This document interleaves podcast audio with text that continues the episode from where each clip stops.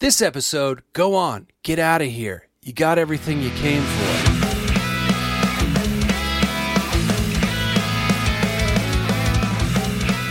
Welcome back to Growing Up Punk, the podcast about punk rock and all of its friends. Uh, we're continuing our look at different record labels that influ- influenced us and record labels that we loved over the years. This is our look at Polyvinyl Records, and uh, my guest today is none other than Bob Nanna from the band Braid and Hey Mercedes. And uh, in recent times, he's got his solo project going on. Uh, Bob's been a guy that's been around in the scene, the post hardcore scene, for years. Of course, Braid being one of those influential bands of time. Uh, so we're going to talk about that, talk about some of my favorite records that Bob has has released uh, from Braid, including the, the Braid reunion and his time in Hey Mercedes, all the good stuff. We're going to chat about that. But of course, he's here to share his five favorite releases from Polyvinyl Records. So we're going to dive into that as well. Before we get to the interview, though, uh, let's get the housekeeping out of the way. Go follow us on Facebook. Yeah, sure, you can follow us on Facebook, but what I meant to say was Instagram and Twitter at Growing Punk Pod. You'll find our personal Instagrams and Twitters there as well. Of course, our website, growingpunkpod.com. Uh, we've got merch that's available there. We've also got uh, the Patreon if you just want to become a monthly supporter, if you like what we're doing here. We've also got blogs and different reviews uh, that pop up on there from time to time. And of course, wherever you are listening to this or watching it, uh, subscribe, thumbs up, rate it, review it, whatever you need to do, wherever you're, like I said, wherever you're taking it in, tell your friends all about it. Anyways, let's not waste any more time. This is my conversation with Bob Nanna from Braid and Hey Mercedes about his five favorite releases on Polyvinyl Records.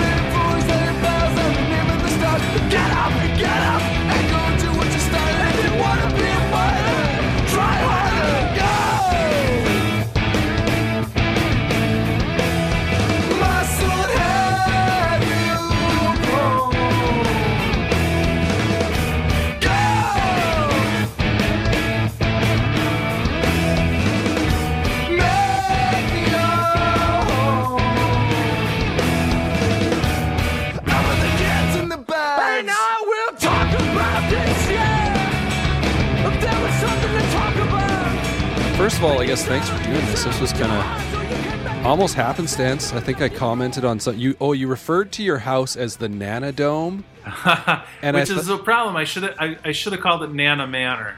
Nana Manor. That's pretty good too. But I, I just I saw it on Twitter and I was like, that's hilarious. The Nana Dome and. uh yeah, so here we are anyway after a few Twitter exchanges back and forth, but we made um, it happen. We made it happen, and so yeah, thanks, thanks again for doing this. But I thought we could start like going, going way back, way back to the beginning. Do you remember yeah. childbirth? Kind of, yeah, exactly. Do you remember childbirth? Um, do, do you remember kind of like the first punk band album show, whatever it was that kind of like introduced you to the whole, to the whole DIY kind of punk world? Um, Yes. Um, it was when I was in grade school, so you know, seventh grade, eighth grade. I started to get into like more like metal, right. yeah. And before that, I was more into like top forty stuff and whatever, whatever was on the radio yeah, or yeah. on M- on MTV.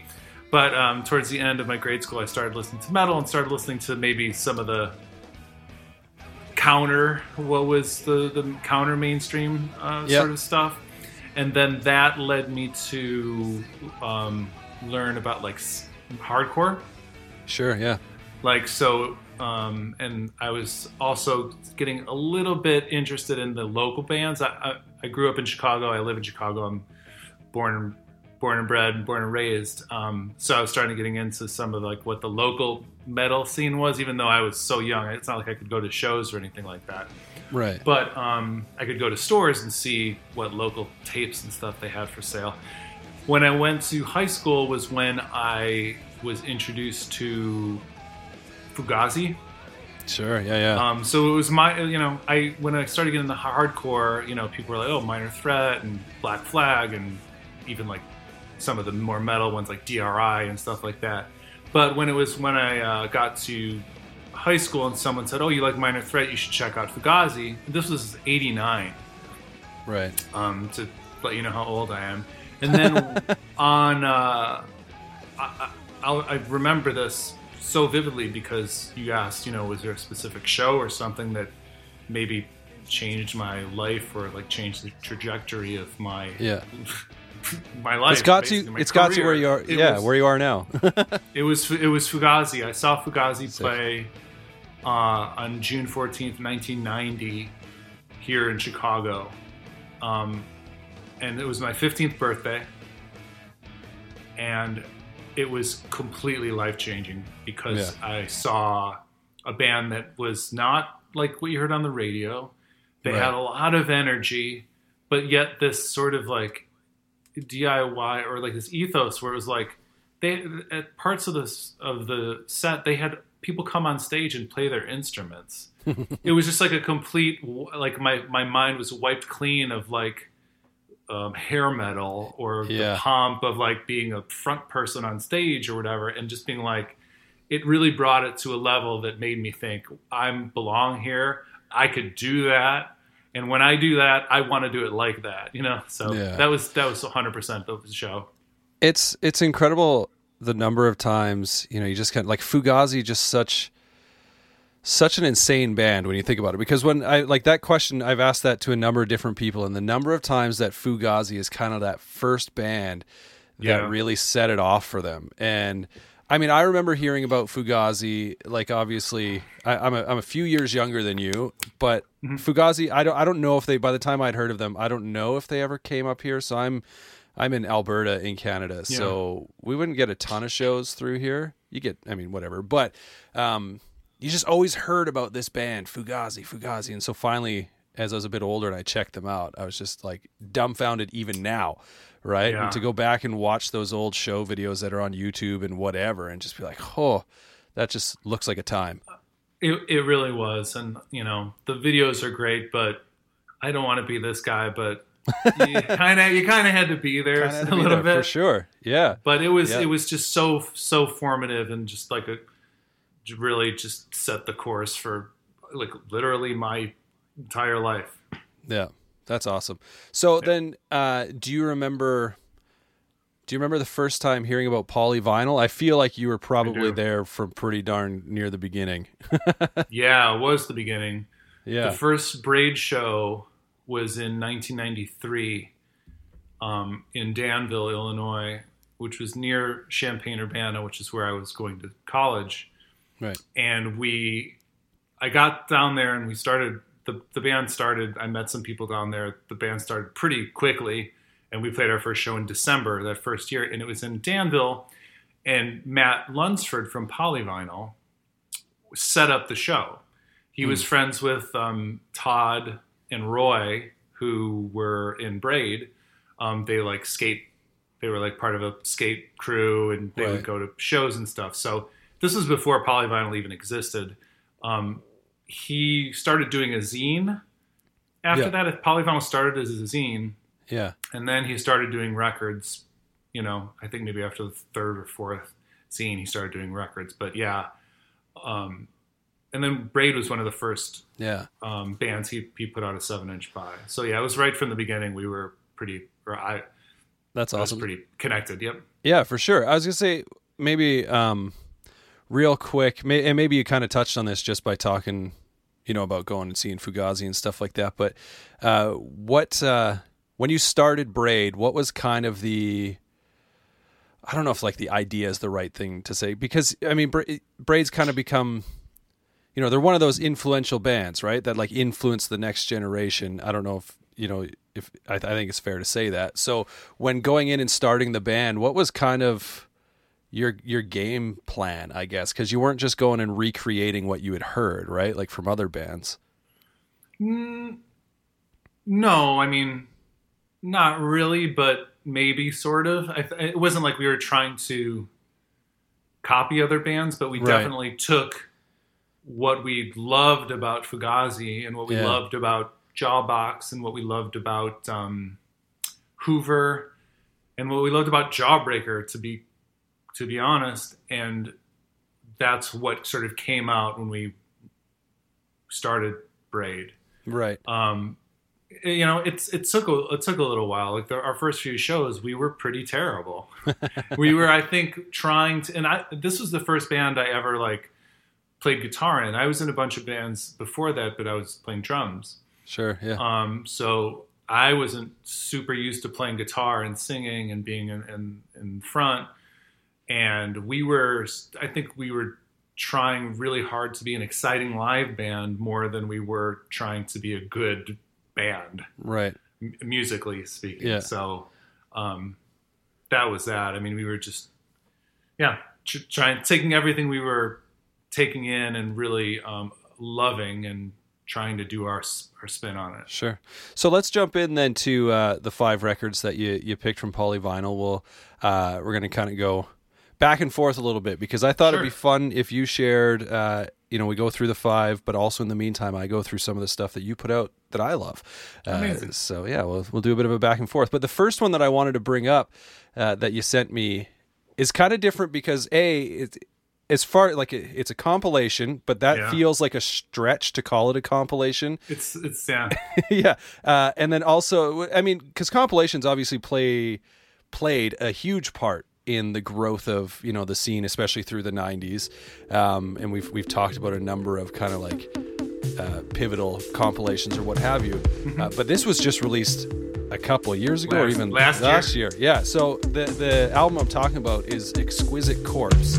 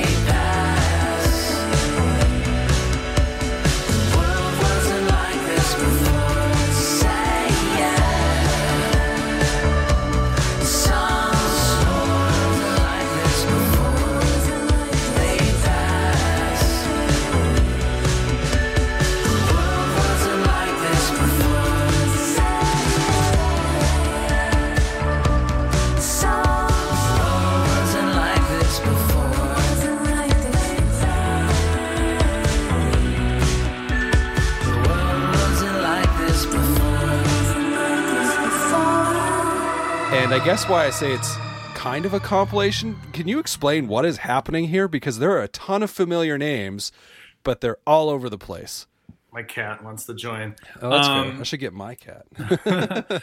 Yeah, so um, at the beginning of the pandemic rage yeah. of last year, right around this time last year, uh, as you probably know, a lot of labels and bands and things like Bandcamp were doing all these reactionary, fun things Right. to help musicians or to keep musicians creative and occupied and tuned in and switched on because it was kind of a bummer time for everyone. I had a new record coming out. I had Yeah. tours booked. Couldn't obviously they all got canceled.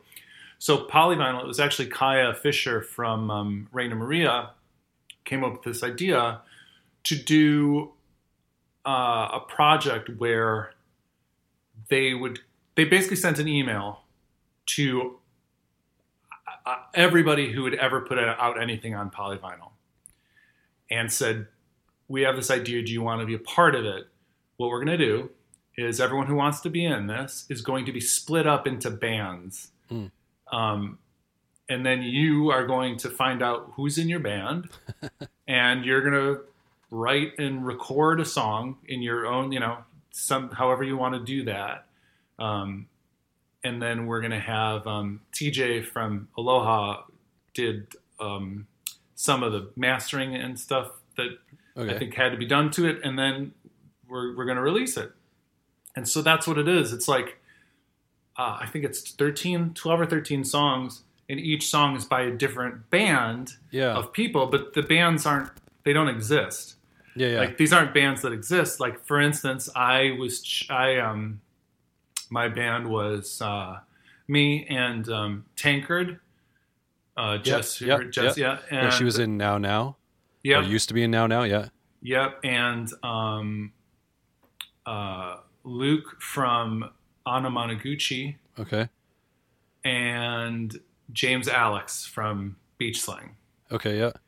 And so we got we all got on this uh, email chain, and we were just like, oh, I, here's here's what I can record. Here's my here are my capabilities. Jess was like, oh, I could play bass too, and I.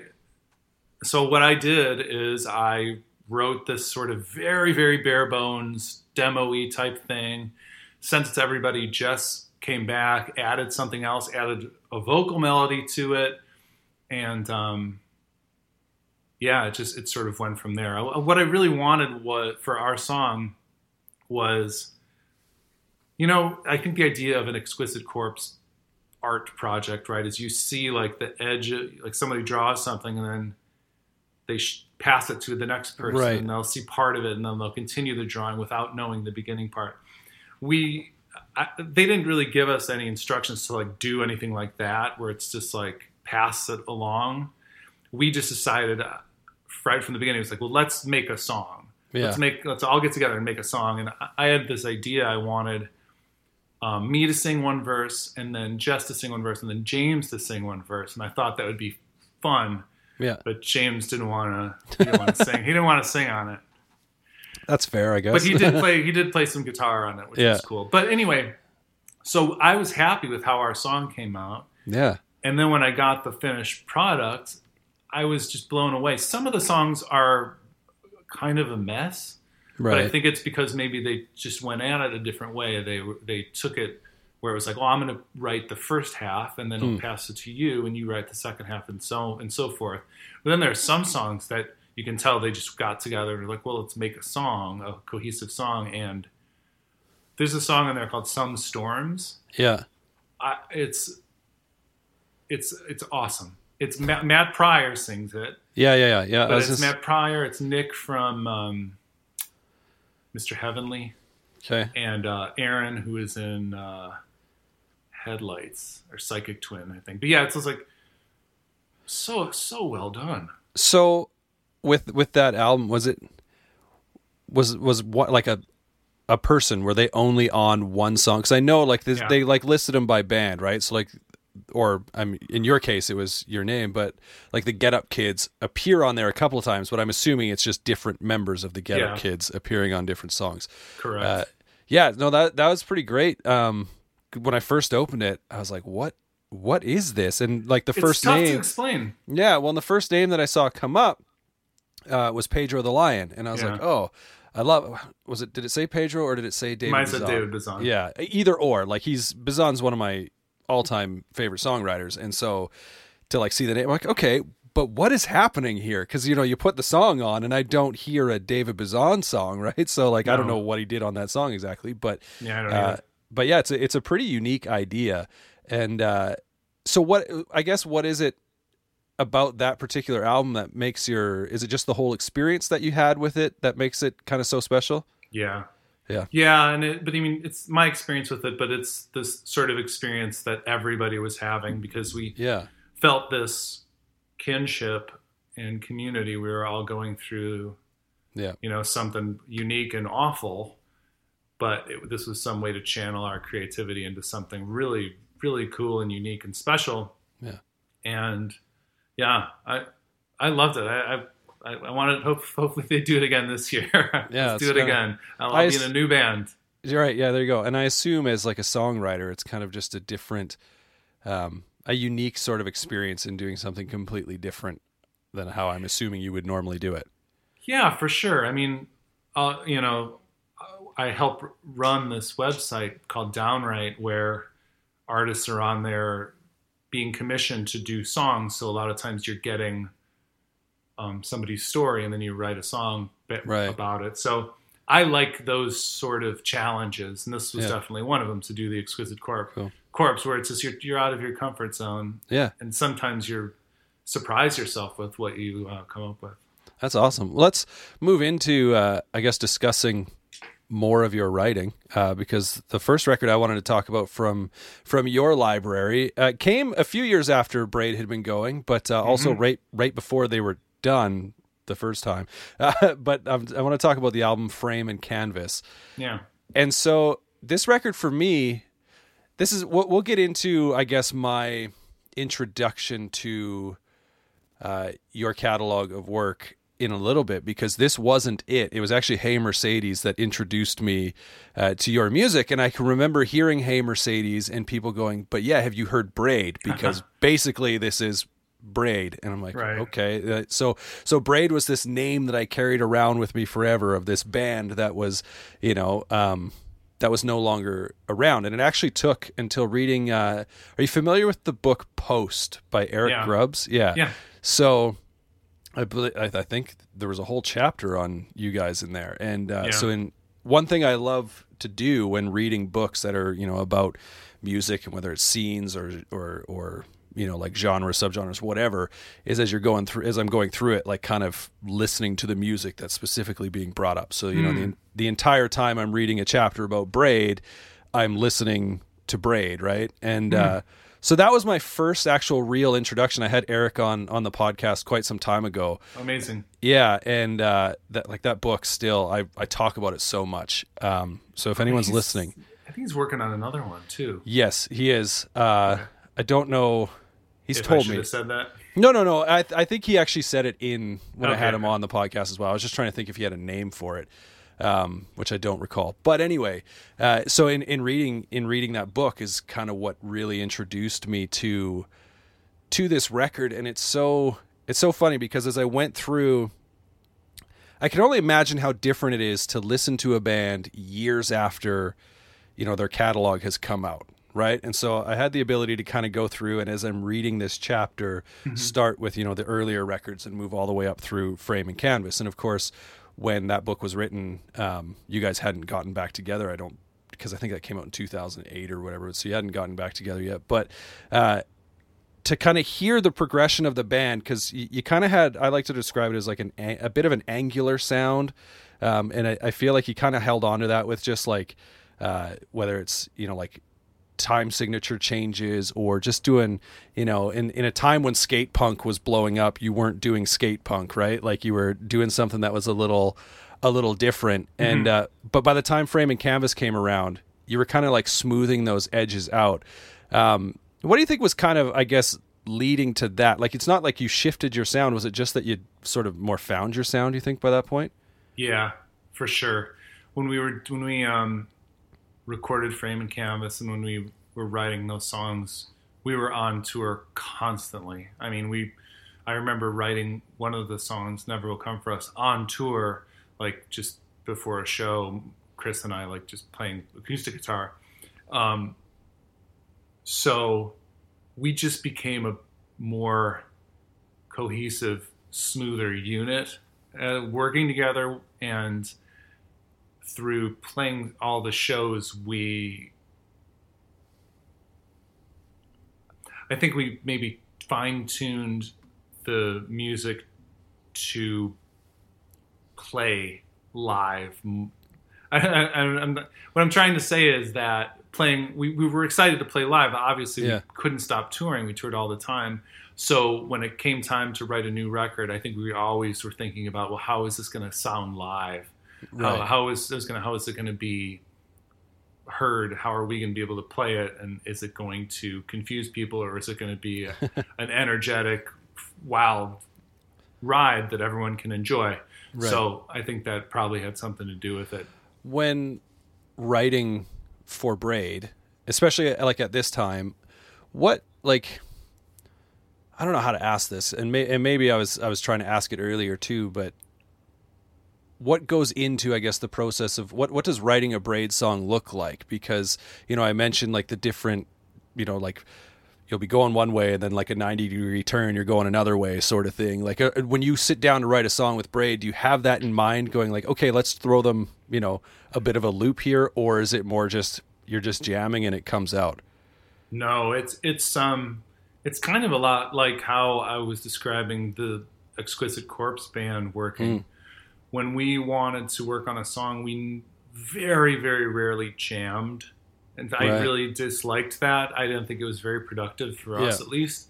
Um, so we very much thought about writing music in terms of the song, and then sometimes where a song would be in sequence on the album. Okay, cool, instance, right? yeah So we would decide, well, if this song's first, then it needs to be this particular way because this is how we want to grab people's attention or just at least make a first impression. yeah Um, so yeah, we were always aware of how the song was going to be completed while we were writing it, if, if that makes any sense. It was never like, let's just go on this journey and see where it takes us. And some Yeah. bands do that and they're Yeah. awesome at it and make great music. But for us, and we just worked better within that framework sure of deciding what we wanted to be making and then we would make it. Yeah, right on. So let's move on to uh, your next polyvinyl release, which is from Of Montreal. Hissing Fauna, Are You the Destroyer?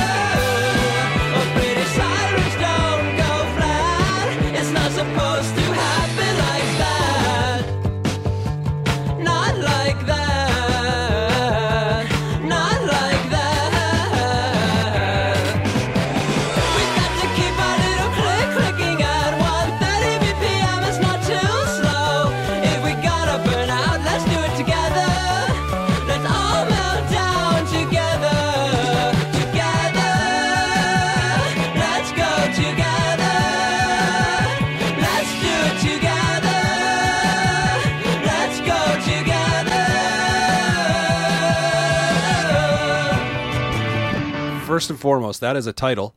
Yeah, that is an album it? title. Yeah. What? So what well, makes? some of those li- some of those titles are weird or are wild as well. Yeah. What makes this record stand out for you?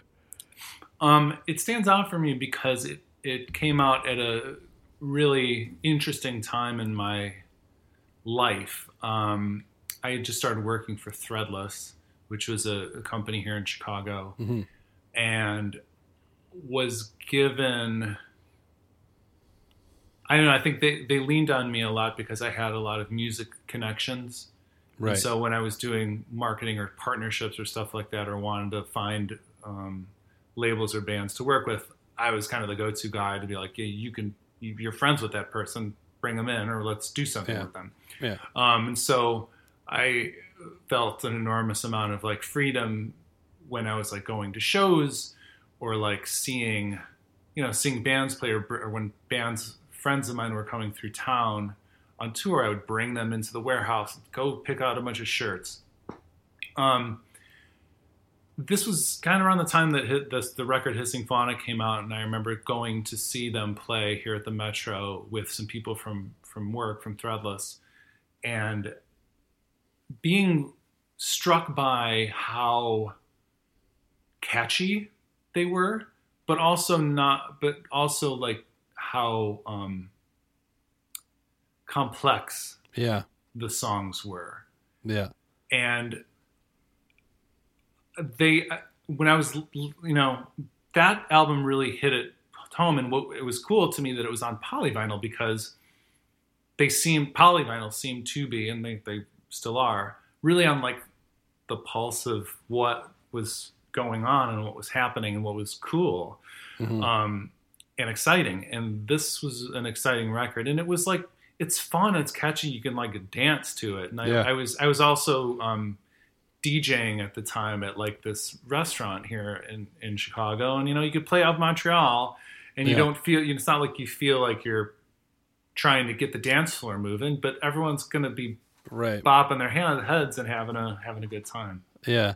This was my first time I want to say my first time listening to Of Montreal. I've the name has been one Been that I've been forever. Yeah, I've been familiar with for a while, but uh, this is the first time I, I put them on. And this record that I was trying to figure out, I was like, how do you describe it? And I think when you said, you know, like it's catchy, but it's also complex, makes me feel like, okay, like what I'm hearing um, makes a little more sense because, like, what I wrote down for my one note is this record sounds like if the Beatles stayed together, but dabbled in some 70s funk and then some eight and some 80s like synth pop new wave sort of thing because it's Yeah. it's it's got all sorts of like influences and then yeah the, it'll be like this kind of like upbeat dancey sort of thing going on and then all of a sudden it, it shifts and it gets a little psychedelic and Right. you know i mean the album artwork itself is psychedelic Yeah. uh, so it's it's kind of this this cool mix all at least this record i couldn't speak for the rest of their uh, their discography but like it's also a little lo-fi on the you know on the sound i found um but yeah no it's a it was a an interesting listen i think that Yeah, good. I, I think the they've been around for a long time, and when that Yeah. record came out, they had been around for kind of a while.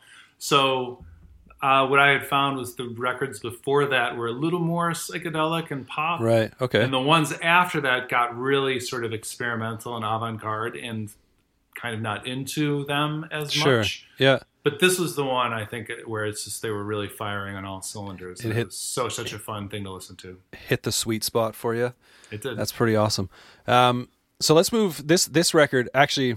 So we're gonna move into another one of, of yours, and I should have said that Braid Frame and Canvas was actually released on polyvinyl, so Sure it kind was. of kind of fits in the mold. This one was not, however.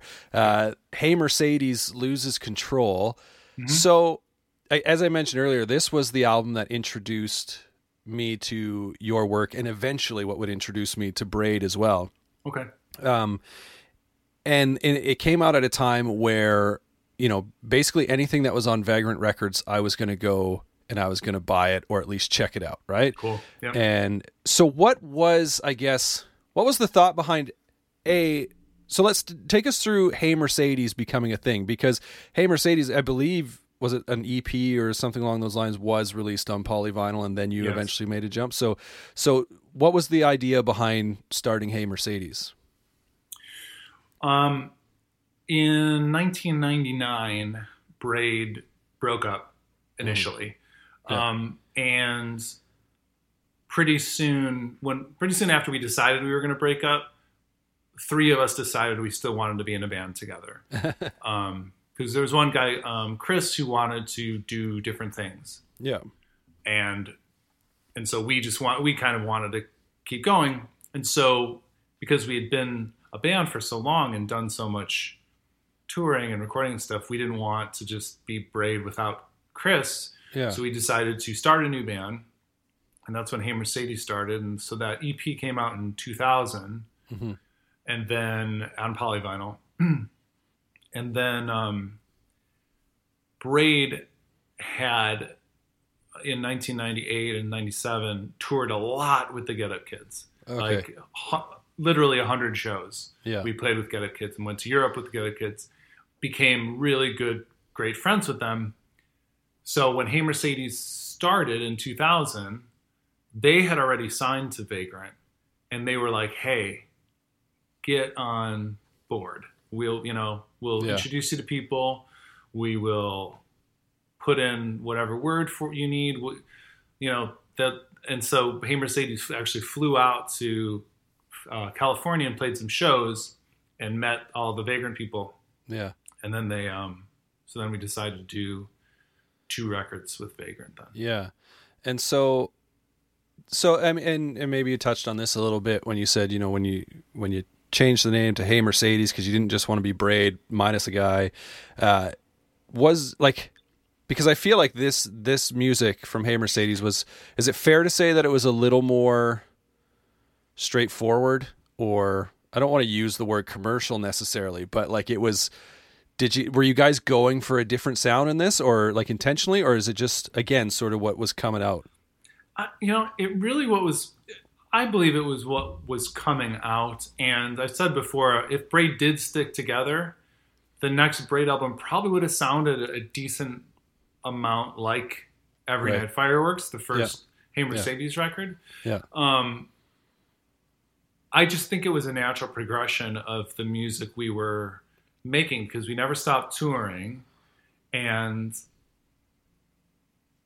yeah, we just started to yeah get into that um, just vibe of wanting to play live songs that we could play live and that would sound good live yeah in in in that sort of Yeah. context. Yeah. yeah uh, did you notice like a, a bump at all in being on vagrant like especially at that time because vagrant was like i mean by that point i guess you'd had uh, something to write home about was out places Yeah. you have come to fear the most was out like those those big big records that kind of really shot vagrant to the moon were out but did uh did you notice something kind of riding that wave Oh yeah. Oh, 100% because one of the first things that we did once we signed to Vagrant, they were doing this tour, this Vagrant America tour it was yeah called. yeah yeah And it was, you know, all of the bands. It was Alkaline Trio and Reggie and Get Up Kids and Saves the Day and Dashboard and Anniversary and Hot Rod Circuit yeah and Hey Mercedes. And we were on buses yeah and it, they were playing like we were playing big places and it just was a complete shock, shock. we had never been on a bus before a tour Right. bus and definitely hadn't played too many huge shows like this but these were like really big big shows and big um, productions yeah so it was definitely a, a bump in that we were playing to a lot more people Yeah. Yeah. Yeah. This re- this record is one. It's interesting because I went through. I've referenced this a few times on on the podcast, but I, I went through a season in life where I kind of had stopped listening to most of like the stuff I grew up as a kid. I was like, you know, I went through this phase. I'm like, nah, you know, I've I've grown out of pop punk and punk rock and you know all this sort of stuff. But there were a few records that really stuck with me still through that time. And loses control oh, cool was one of them, and it was one that actually I brought up um, going back to the beginning of the whole pandemic thing when you know everyone was doing different sort of fun weird things. We did a, a handful of episodes where we we reached out to artists and got them to share a couple albums that they felt were underrated. And mm-hmm. then we shared some ourselves. And actually hey mercedes loses control. Because the whole idea was hey you got time on your hands. Why not check out some new music that maybe you haven't Yeah. heard before? And so this record was one that I, I brought up, and it's one that has stayed kind of like as a regular visitor, I suppose you could say, in my rotation. Yeah, it's so so. Thank thanks, yeah, thanks for putting it out. But uh, let's move on now to your next polyvinyl uh, record, which would be not yours, but your next pick, uh, which would be Owen. No good for no one now. Who's going the right way? Down a wrong way street.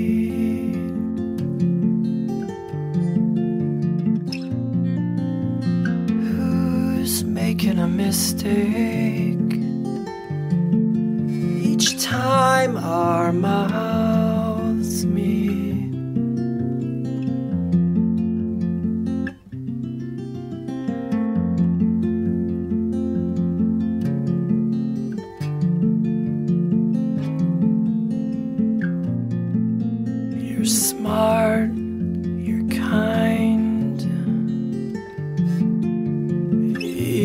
On my eyes.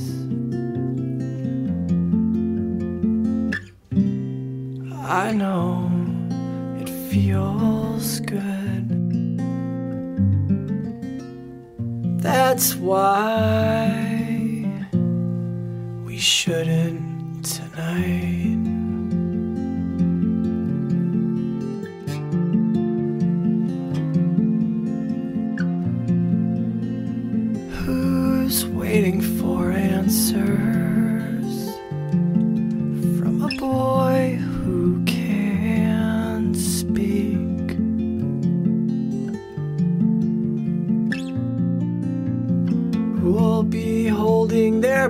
Until they're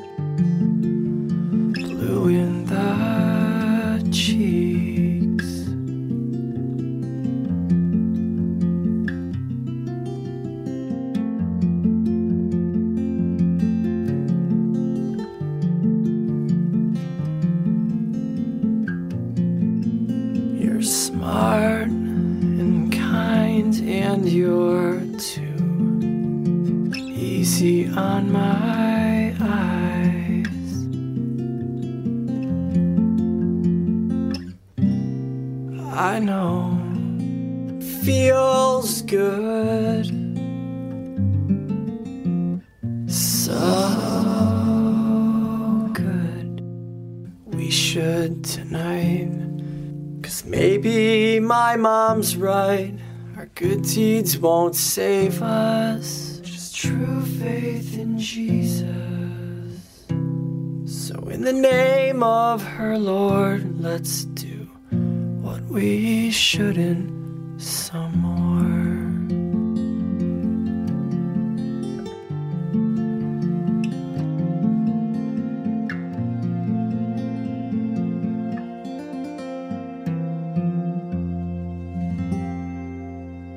So, of course, this is Mike Kinsella. Um, I was introduced.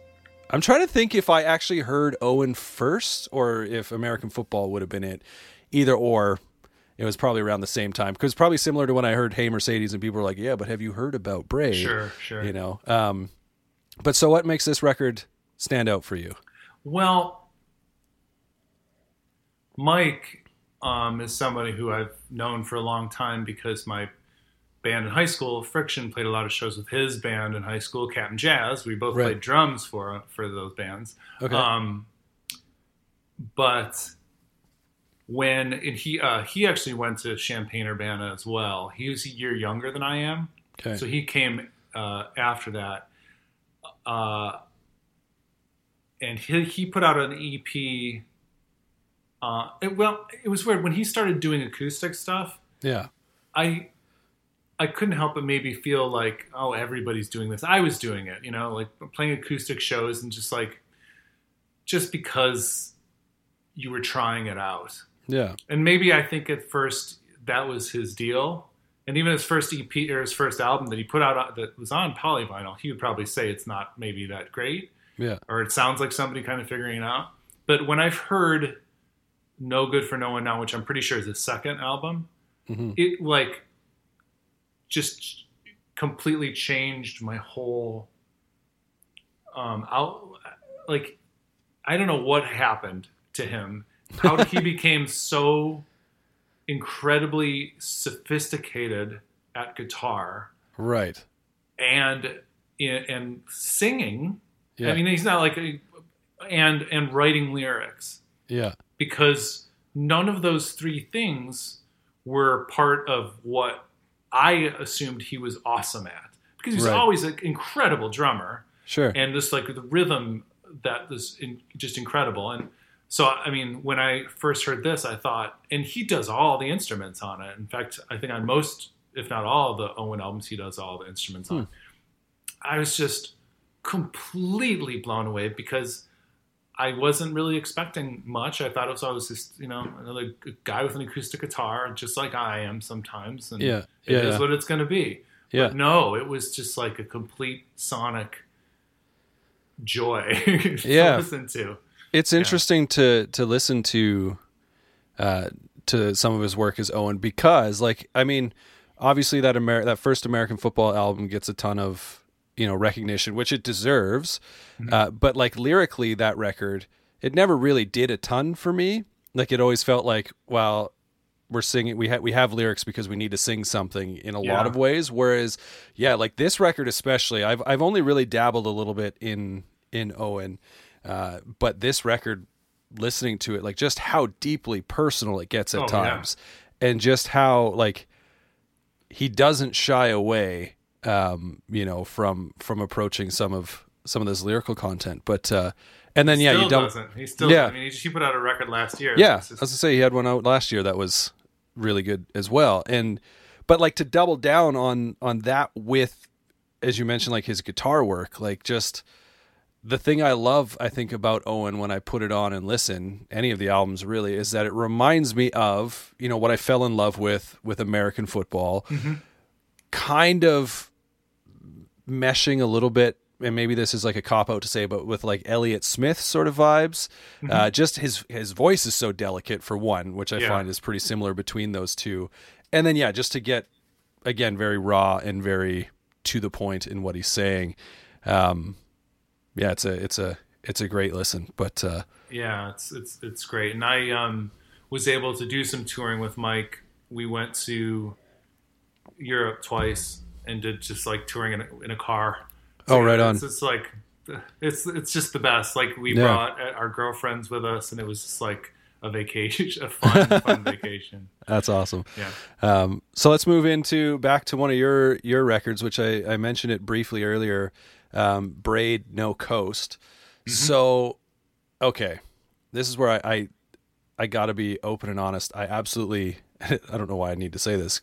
I l- love this record to death. Like Oh, cool. from the first time I, I didn't know where it- you were going with that. It's like I yeah, that's why I was like. I don't know if I need to say this. Yeah, this record is horrible. Why did you put it out? No, um, because here's the thing. I think a lot of times, and maybe you, you know, you felt this in the past too with different bands. But when bands, you know, break up for a while or go on hi- hiatus or whatever, and then they come back, and that record that comes out, you know, sometimes it just doesn't Yeah. live up to what you're hoping for, right? And the thing I I think the thing I love about this record, and maybe in when you mentioned, you know, with Hey Mercedes, that if Braid had stayed together, you feel like that, you know, that next Hey Mercedes record or whatever would have been very similar to what Braid would have put out. Because what I find with this album is that those Hey Mercedes records really kind of like play a nice transition into the sound on on this record because you know you I feel like the production got a lot cleaner in Hey Mercedes and so you have that value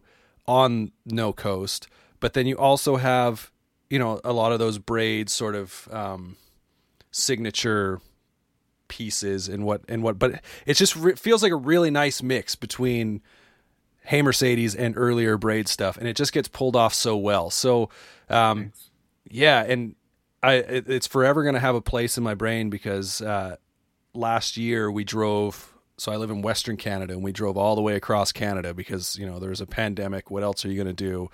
you know, got nothing going on, so let's hop in an RV and drive to visit my family on the other side of the country Yeah. and uh, that was where I actually really discovered this record again in reading uh, posts by Eric Grubbs, diving into Braid and seeing like, oh shoot, you guys had something that came out not that you know not too too long ago, and so it's forever just going to be stuck in my brain as like this drive across Canada that I listened to it so many times. But why don't uh, how did how did that album come to be? Because like you guys, you know, you broke up in '99. You said you kind of went on and did separate things. Where where did that all come back together, and how did that come Yeah. to be? Well, um, around 2010, 2009, 2010, um, like Chris Broach, who was the other guitar player in Braid, who was who was not in Hey Mercedes, Yeah, um, he sort of returned. Like he he was he was like gone for a while. It wasn't.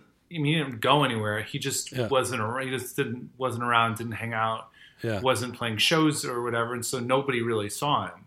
And then around, like I said, 2009, he sort of came back, and we reconnected, and we we actually started DJing together um, at a bar, just doing you know like punk rock night or whatever. yeah, And one night, just was like, should we just start? We actually tried to start a new band okay, with a friend of ours and it wasn't working so well but we were just like maybe we should try and write some braid songs and todd and damon were into it and we did like an ep actually the ep is on polyvinyl oh, right on. That's funny. There you go. um, closer to closed, but then um, we did uh, yeah then we decided to do the full album Yeah, which was on top shelf. And it's you know i'm glad you mentioned the you know the idea that a lot of times when bands go on these long hiatuses and they come back and sometimes they're just they sound tired i don't know or Yeah. old. Yeah, i we i was very very concerned about that. Um we all were.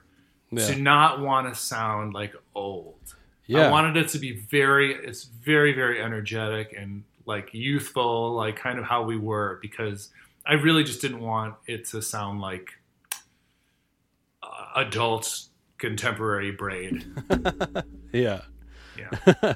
I mean, I think there's something too about just getting, and I th- I watched a short little uh, documentary that's up on YouTube that must have been, I think it was probably came out before the record as a bit of a promo thing, but uh, and I don't know if it was you or if it was Chris or someone else who had said, you know, just as you get better at your instruments and better at what you're doing, like you typically, you know, write better songs or something along those lines because it is just interesting when bands take some time off and they come back and you just go, "Oh, like there's part of it I think a lot of times is longing for what was, you know, and and when bands have been around for a while and they make, you know, they kind of evolve their sound that happens a lot too. You see people freak out when things sound different, right? But um but then like just getting better at your instruments i think definitely plays a part too right like the more you play the the more comfortable and the better you're essentially going to be so i think it really comes across and i was talking with um there's a friend of mine his name's danny. He hosts uh, a podcast called five songs or less. And I, I just mentioned i said hey you know i'm interviewing bob nanna from braid. Any questions that you guys want asked or whatever? And then we just ended up having a discussion about no coast. And i think he said specifically he's like easily the best comeback record of all time. Oh, and wow. uh, which i mean obviously that's going to be you know completely up to whoever's listening to it but and what you know what world you come from but it it's such a solid record. Like it's it is my go-to if i'm listening to braid which is funny to say because you know all like frame and canvas is one of those ones that just gets brought up and i'm like yeah but no coast? These guys can still go. Like it's fantastic. So awesome. Thanks. let's move into uh, your next polyvinyl pick which was uh, pele the nudes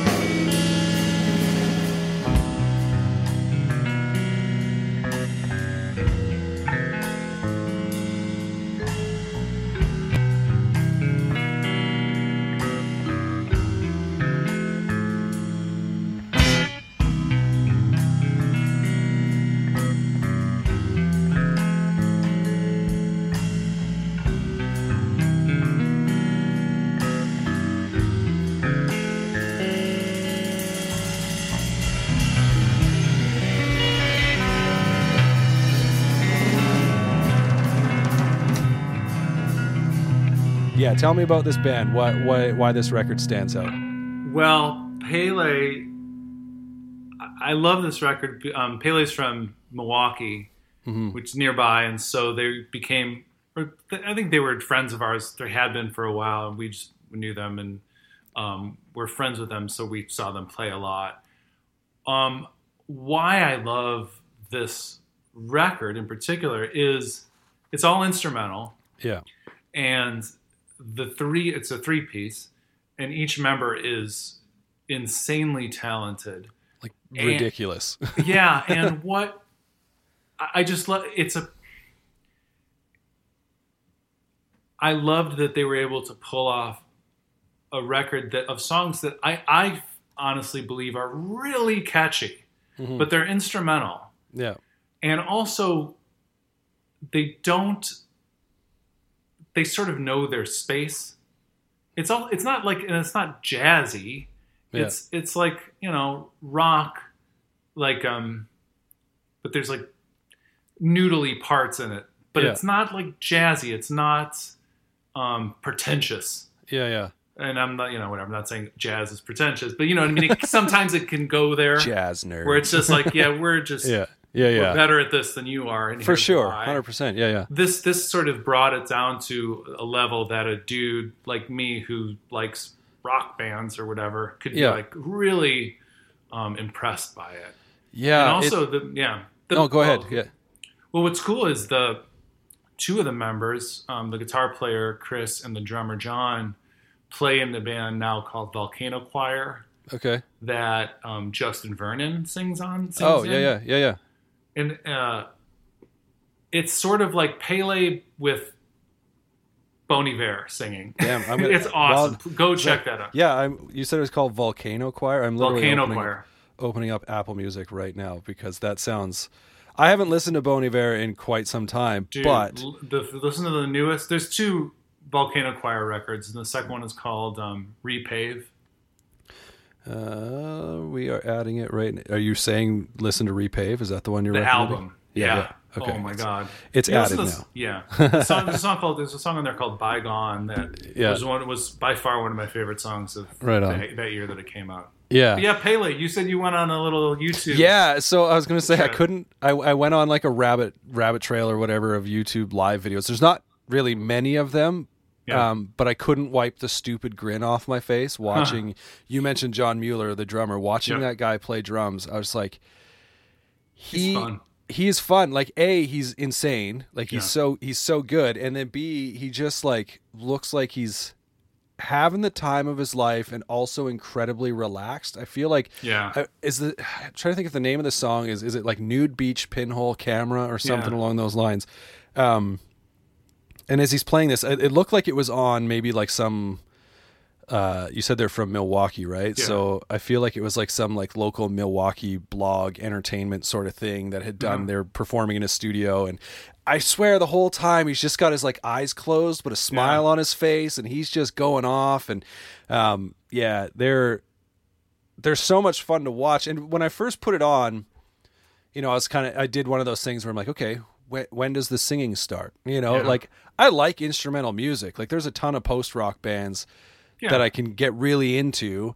that you know I very much have to be in the mood, but I think when you say like it's catchy, you have a point because listening to this felt less like I was once I realized what was happening, it felt less like I was waiting for those vocals or thinking like, "Oh man," because a lot of post rock bands, I'm like, "This would be so amazing Yeah. Right. if someone was singing over top of this." Right? Yeah. I didn't get that with this band because they're doing, I think, and everything's so well and Mm-hmm. enough of it that yeah, like the songs. You bring up the jazzy thing. That was one of the things that I I kind of like noted as like, especially watching uh, Jon play drums. It's yeah, like he- he's got he that style. yeah, I was like, he clearly looks like either he grew up as a jazz drummer or has fallen in love with it, learned it at some point in time. But he just he he has that free, that just free flowing style that I think you know a lot of jazz drummers definitely have.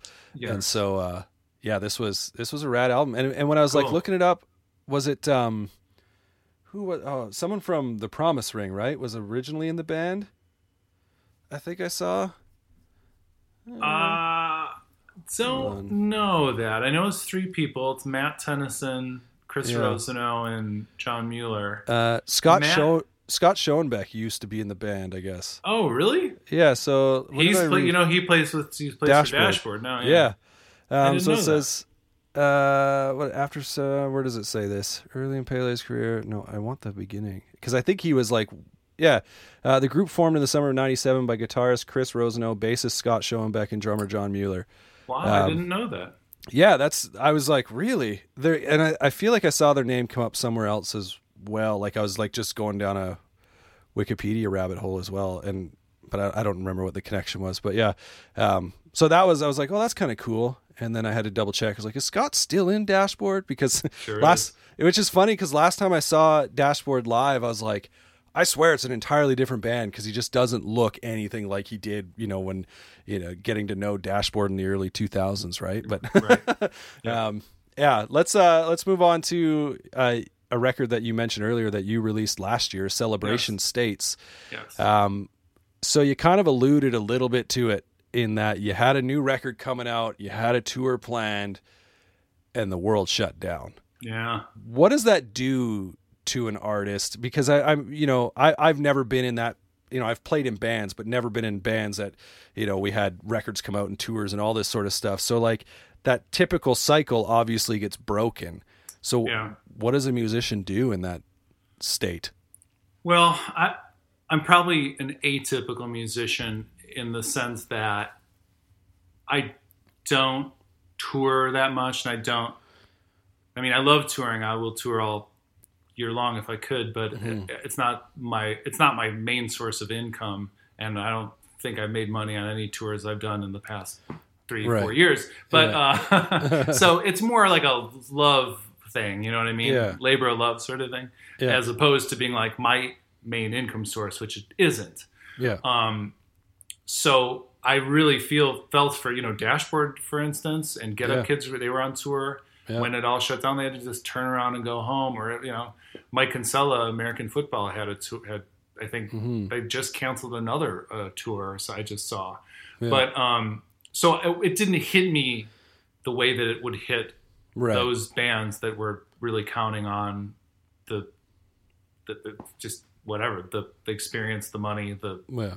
the, the that you know part of their schedule or Yeah. that year. But um, yeah, for me, I mean, it's a bummer. I had one of my I had I was going to play in South America for the first Oh, time. yeah. Um, obviously, that got I got- canceled. yeah. and Did you end up- Did you end up doing any like live stream sort of stuff? Yeah, Yeah. I did. You know how you know we're saying you know pandemic. You'd start Yeah. pulling trying to pull rabbits out of hat you know like trying to do whatever you can well i decided to do this like um instagram live uh series of videos where i showed you how to play each song on celebration states Oh, cool. Yeah.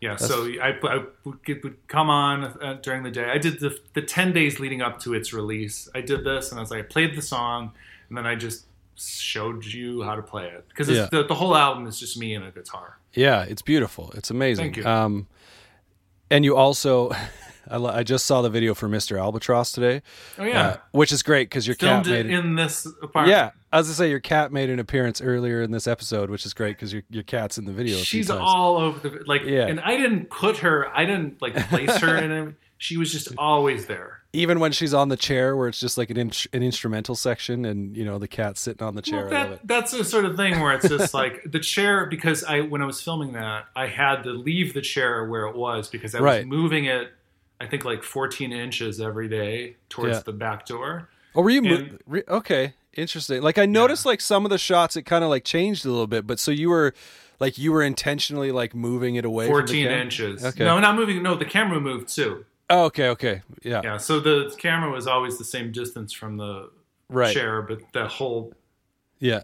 Thing That's rig moved slowly making your way out. slowly the door. making my way out the door. um, but yeah, so the chair was always sitting there, and just oftentimes I would come out of my room or something, and she would just be laying on it. And Yeah. like, well, all right, That's we're gonna film spot. your scene now. Yeah, that's funny. Yeah. Yeah. it's a, it's a great a fun little idea for a video because I mean, a I'm assuming it cost you next to nothing Yeah. uh, to make it. Did you Well, like did did you do the whole like did you edit it and everything Yeah. or was it yeah okay so um and yeah, then- when well, yeah, I mean, uh, New Granada, the label to put it out, they wanted to see. They thought, you know, you maybe you should do try and do like a, a pandemic type video for it. And I was like, yeah I just sat and thought about it. and I was like, I have this weird idea, and I come up with weird ideas sometimes. But I Yeah. was glad that I was able to make that work. yeah it would have been great. I saw someone who commented it's like oh you should have grown a beard during the I filming of did. Did you? I did at the beginning. I, I'm clean shaven. yeah that's that's awesome. I mean, Uh, whatever. I grew what what what beard I was- I could grow. I was gonna say what you, you got, yeah by the end of it you weren't like a uh, you know a, a bushman or something but No, that's no. it's it's a great video um and the record I, I love it um Thank you.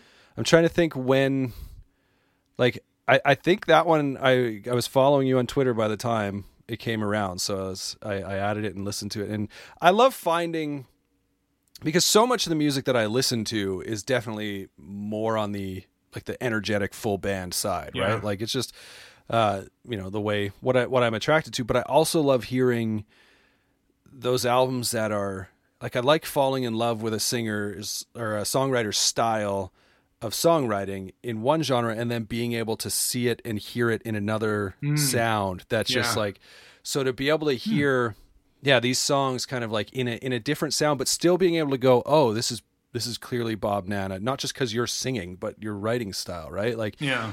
you know, I mentioned Dave Bazan earlier in the episode, and he's a writer that, regardless of the sound of his music that he's putting out, you can tell a Dave Bazan song um, from all other songs. And I feel like you know you've you've got your own unique writing style, so it's nice to be able. to... It's also one that I like to listen to um, at night. I like to joke, so I have this set of Bluetooth headphones that are like built into a headband essentially. So the Oh. idea is you can lay in bed with these headphones on Oh, I've and it doesn't yeah it doesn't like so they're like the the lamest thing when i think about it but i, I love the idea of especially going back and uh you know like listening to say whether you know it's like old post hardcore bands like let's say fugazi for instance you know i'm like laying in bed listening to fugazi on these like headband headphones and i'm like this Yeah. is this is what ian and guy were picturing when they were writing these songs is dude listening on his Totally. ridiculous headphones but Yeah, um,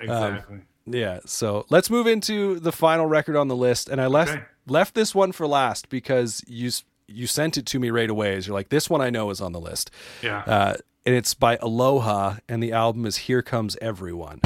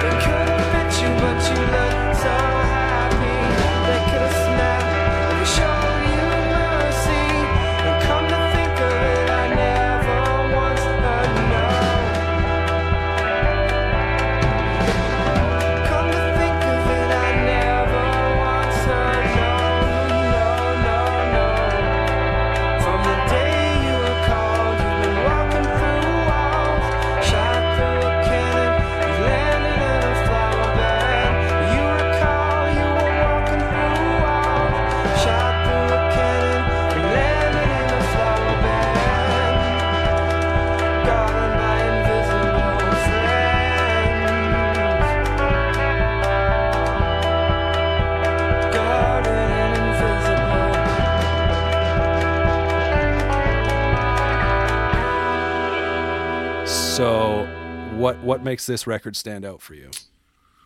Well, it is one of my favorite records of all time. Aloha is one of my favorite bands of all time. And I love, first of all, the record starts with, I- can't think of another record that starts with a perfect five pack of songs. like the first five songs are just perfect Yeah. um I, I- this this band and this album just hit me in all of the right ways because there's a little bit of jazziness to it Mhm. Yep. there's some time signature weirdness there's immense just really great tuneful um, guitar work and piano work i really love the singer's voice tony uh, his voice is has a not paper thin quality. He's got an airiness to Yeah. it, Yeah. but can but still has a little bit of soul to it. Like you know, you, you can hear like vibrato sometimes. So it's not Yeah. it's not like uh, he's aware. I think he's Yeah. aware of, of of his of the space that his voice is taking up in, in the songs, and then lyrically, the the one thing I think that's kind of maybe a bummer about the album is you can't hear some of the lyrics as well as I would want to because if you read along, the lyrics are in they're so good. Mm. The first line of the first song is first of all, the song starts with this nuts crazy drum thing. Yeah. Yeah. Yeah. So cool. Yeah. But the first line is You're alive thanks to a strange chain of events that started with the death of Elvis. and it's just like, I- it's just sort of like, wow, where are we going now with this? It's it's Yeah. so so so well done. Yeah, vocally, it's it's funny because that is one of the things I noticed were the vocals, but all I could, all I like kept getting was, or all I could think of, is it reminded me of like, for whatever reason, early '70s like folk sort of like there was just something going on that felt very familiar. Yeah. If that if that makes sense, but this this also this record did something to me that doesn't happen all the time, and it was actually specifically one song the first time Perry Como Gold came on, and I listened to it through, I immediately put it back on. Like typically, yeah, typically when I listen to an album, I'm like, I want to listen to the album, right? Like, yeah, sure, there are standout songs, but I typically will just put something on and leave it on start to finish. But that song, there was something because it's most of it is just vocals and piano, very simple, and then the band comes in. I want to say two thirds, three quarters of the way through the Right. song, whatever it may be. But when they come in, they just like absolutely hammer you. Um, and it, it's just so good. And like, I just remember the first time I listened to it, it was one of those things where I was like, oh, the band. So you kind of turn it up and then they like change something, they do something. You're like, oh shit. And you like turn it up more and you're like, what is going? It's so, it's such a, it's such a good song. And, um, It, I I lo- that's such a good song too. And again, Yeah. the lyrics are so good. There's a lyric that's like, everybody has something that they want to see torn down, yeah, but not these small homes that have walked on stilts, um, or the roller rinks and bakeries Yeah. that have shuttered up since Isabel. Like the, it's about a hurricane yeah, and Yeah. it's like about beachside. It's so beautiful. You don't know that yeah, in um, uh, until like halfway through the song. It's so Yeah. it's just beautiful. Yeah. No, it was uh this is always a fun little experiment that we've been doing like with this series where we look at different record labels and then get artists to share their five favorites because oftentimes you know they're they're very different from the five favorites that we may pick or whatever, right? So it's just a great opportunity. Like it takes me back a little bit to, you know, like when I would have been first getting into, you know, any sort of punk music or whatever. Not that any of these records are really punk albums at all, but like um, you know, like getting into those that sound and those bands it's just like people telling you oh you got to listen to this you got to listen to this you got to listen to this and that still for sure happens and i just feel though that the day and age that we live in now with like digital streaming music the thing that misses is like someone can tell you and then you put it on for a couple seconds and either it hooks you right away or it doesn't right we're in such Right. like a living in such a, a world or a time where it's just like you almost like you're looking for instant gratification, right? And like the thing is, like with streaming, it'll it it provides that for you because you can literally go, no, that's no good. I'll move on to the next. There's no like real reason for someone to connect to something unless it grabs them immediately. But in doing something like this, where you know all five of these records, Owen was the only band that I'd ever listened to hmm. prior to this. All five of these records, it's just like someone else telling me how good something is, but then me having a reason to actually sit down and listen to it and Yeah. going like, oh yeah, like so. I love being able to come out of these things and go, you know, I'm not going to go back to every record necessarily, but bands like Aloha and bands like Pele, where I'm like, I'd never even heard of these bands, Yeah. and here they are listening to them. I'm just like, oh, like why haven't I heard of these bands? Like there is Yeah. some legit stuff going on here. So uh, it's a bit of a fun practice to say the Yeah, it was fun for me to do as well. I had yeah. some trouble picking. I mean, the other ones I wanted to pick, the Julia Jacklin record from last year was really Yeah. great. Um, Rainer Maria put out really great records. There, the the Owen record that's called At Home with Owen Yeah, is incredible. I love it. yeah, Um, there's really, yeah, there really is a ton of, of good stuff on Polyvinyl, and they've Yeah. been so great at you know just keeping up yeah. with not getting stuck in a pigeonholed in some genre or whatever and Yeah. It's it's it's very very cool and i'm so happy for them So it's. I just realized over. It's like it's very fitting over my i shoulder. saw that immediately and i was like you just put that there didn't you It, well, it's funny because I I did just put it there, but we did an episode recently on Equal Vision, and in the middle of Ah. the episode, I was like, I have an Equal Vision sticker hanging around somewhere. I don't know where it is, and then so I went to look for it. I found it, but with Yeah. it was this polyvinyl sticker because I think it came with. Um, oh, I bought the uh, the anthology of emo books. Uh, which also is where like these like show posters came from or Oh, cool. whatever. Which I believe you're in one of those. There's an Yeah. interview with you, so it's, it's very fitting. But but yeah, so I was like, oh, I should put it up. I got to do something with it. I don't have I don't have any place to put stickers anymore, so they Yeah, just go to point. they just go to waste, so they get tacked to the wall. But anyways, man, this was a ton of fun. Um, yeah I was I was pumped that you'd do it. So thanks for sitting down. No problem. Thank you for asking me. I'm glad we were able to